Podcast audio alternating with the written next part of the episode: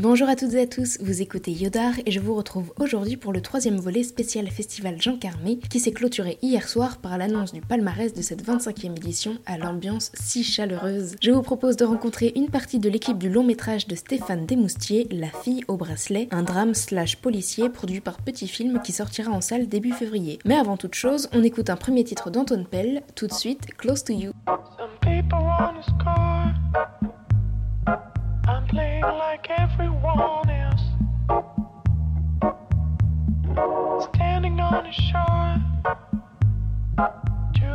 To dance like others.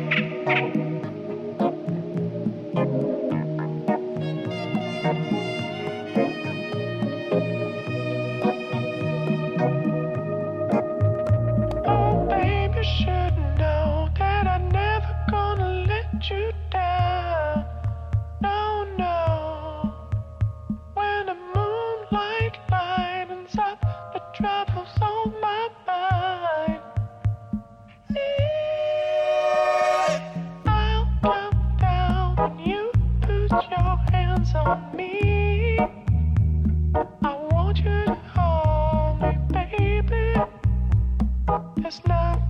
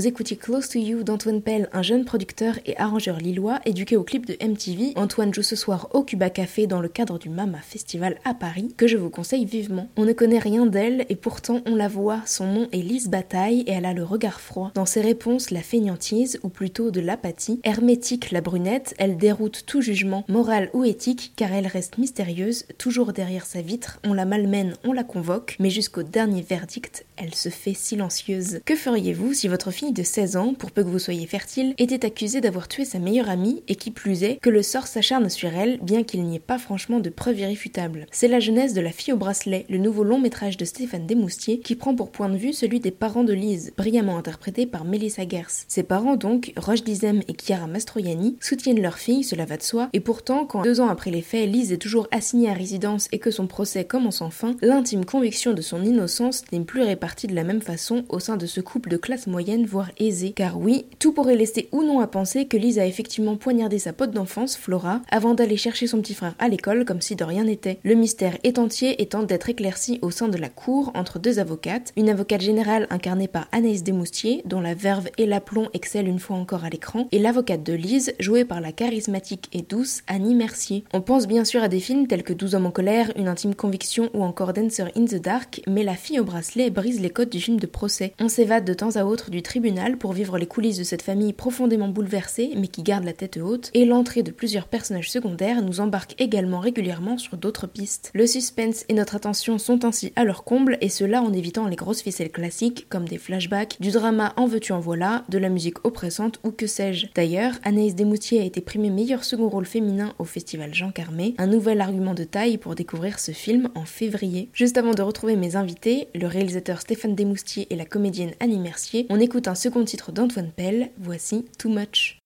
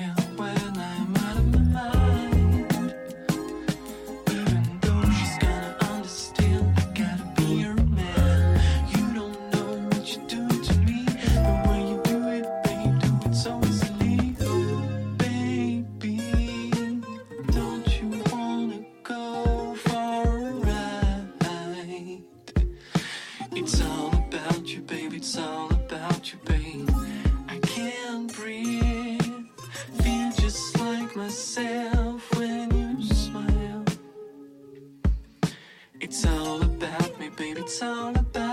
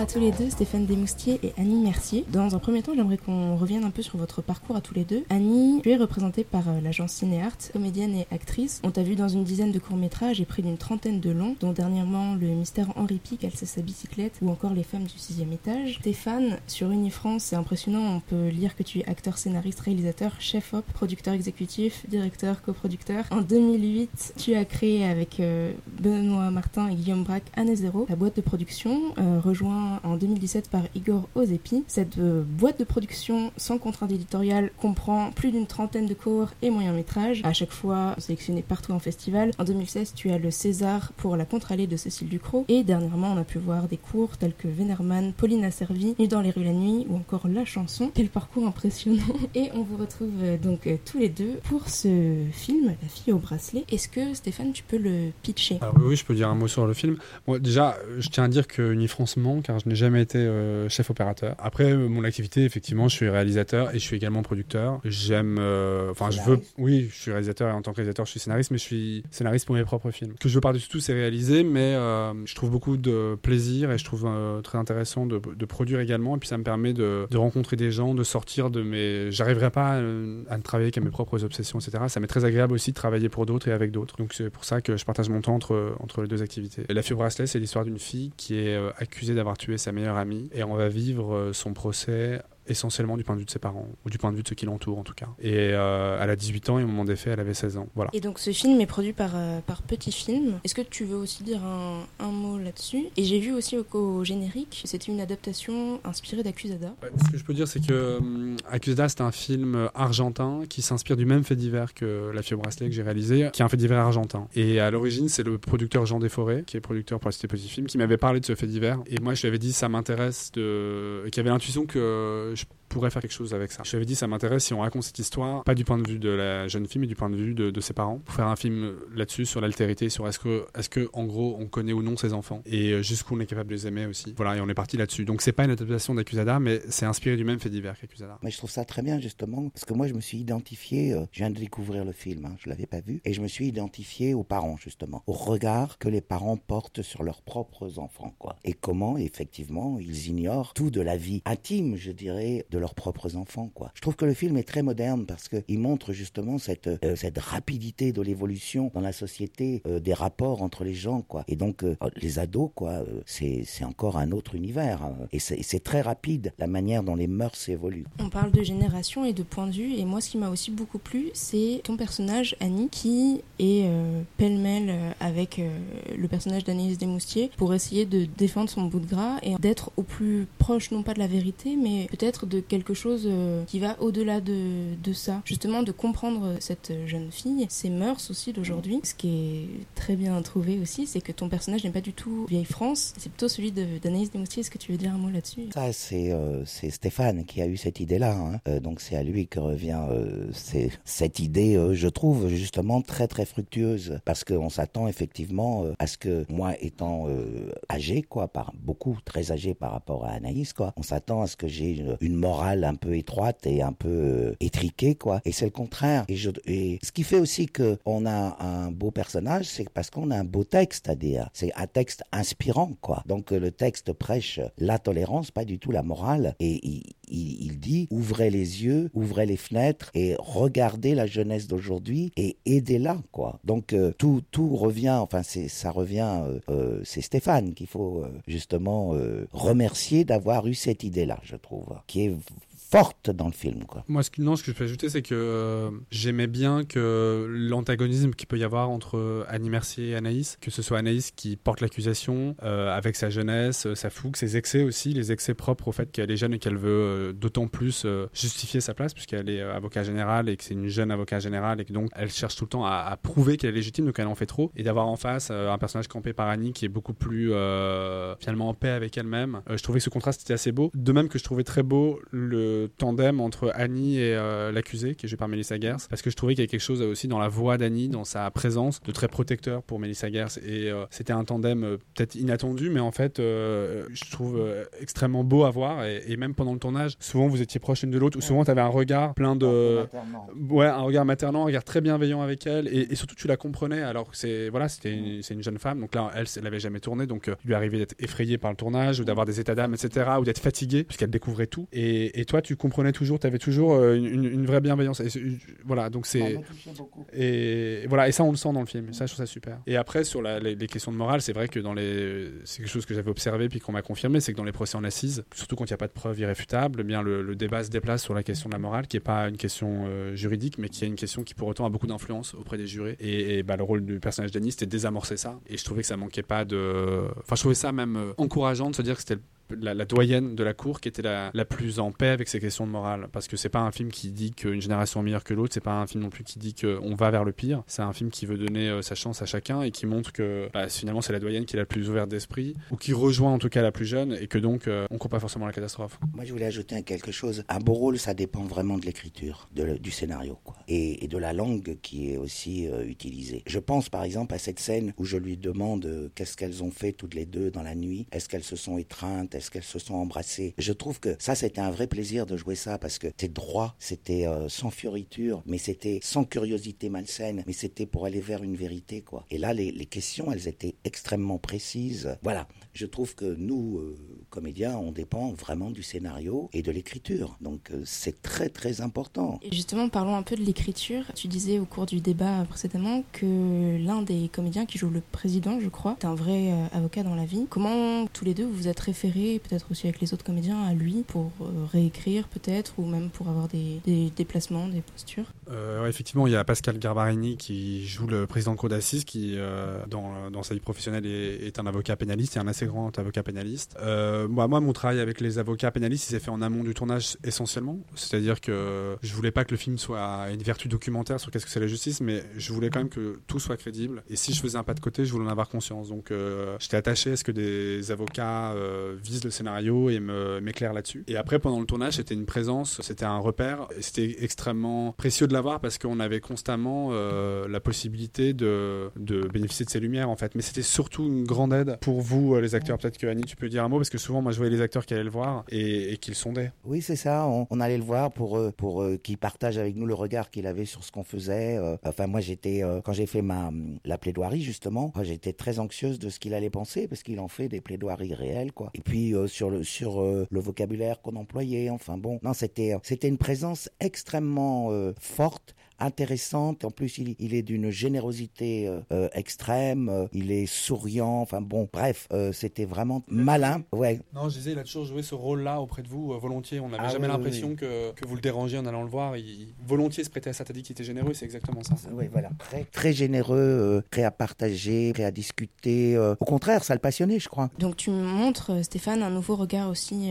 des mœurs d'aujourd'hui, mais aussi un nouveau visage dans le cinéma français, qui est celui de Melissa Gers, qui est une comédienne non professionnelle. Est-ce que tu peux dire un mot sur cette rencontre? Après, pour revenir aussi sur l'écriture, tu fais beaucoup vivre les silences. J'ai remarqué qu'elle était aussi toujours derrière une vitre, toujours euh, opacifiée par un, objet, que ce soit la vitre pendant le, procès ou même des vitres de voiture. Beaucoup de plans séquences aussi. Est-ce que c'était un parti pris que tu avais d'emblée? Déjà, comment euh, j'ai rencontré euh, Melissa Gers Moi, je voulais un nouveau visage parce que il y avait une actrice, euh, enfin, il me fallait une actrice de 18 ans, euh, avec euh, le père, je savais que ça être Roche Dizem, donc euh, d'origine maghrébine ou en tout cas euh, euh, voilà, euh, que ce soit crédible, que me, Rogisane puisse être son père. Donc je me suis dit, on va essayer de trouver quelqu'un qu'on n'a jamais vu. C'est toujours excitant pour un réalisateur de, se dire, je vais découvrir un nouveau visage. En tout cas, moi, ça m'intéressait de la même manière que j'aime voir des acteurs aller de film en film. J'aime aussi découvrir des, nouveaux visages. Elle a répondu une annonce. Tu parles des silences et c'est ça qui a été crucial chez elle, c'est que, outre le fait que euh, dès qu'on a fait le casting, elle avait jamais joué avant, mais j'ai vu qu'elle avait des instincts qui étaient les bons. Et puis j'ai vu aussi que c'est celle qui supportait le mieux les silences, qui était capable de rester silencieuse même en casting, là où euh, c'est une situation très inconfortable les castings, donc c'est légitime de vouloir remplir le vide. Et elle, elle le faisait pas, elle supportait les silences. Donc j'ai vu qu'elle avait cette intensité-là, cette présence qu'aucune autre n'avait. Et après en cours d'assises, moi, euh, j'y suis pas mal allé pour préparer le film et j'avais constaté qu'il y avait des silences pendant lesquels il jouait beaucoup de choses. Et au-delà des silences, j'avais aussi constaté que la cour d'assises laissait le temps aux gens pour s'exprimer, laissait le temps à chacun de faire part de son expérience. euh, Et donc, c'est pour ça que j'ai laissé parfois la parole se déployer, que j'ai laissé euh, les scènes durer ou les, plans durer aussi. C'est parce que j'avais l'impression que c'était fidèle à, ce que c'est un procès en, en cour d'assises. Et ça, ça, impliquait aussi d'accueillir les silences qu'il peut y avoir et euh, qui évidemment sont aussi parlants que, que certains discours. Vous écoutiez Too Much d'Antoine Pell, dont les liens des réseaux sociaux seront comme d'habitude en description. Je remercie mes invités ainsi que le festival Jean Carmet et vous retrouve très vite pour le dernier podcast de cette série spéciale. À bientôt!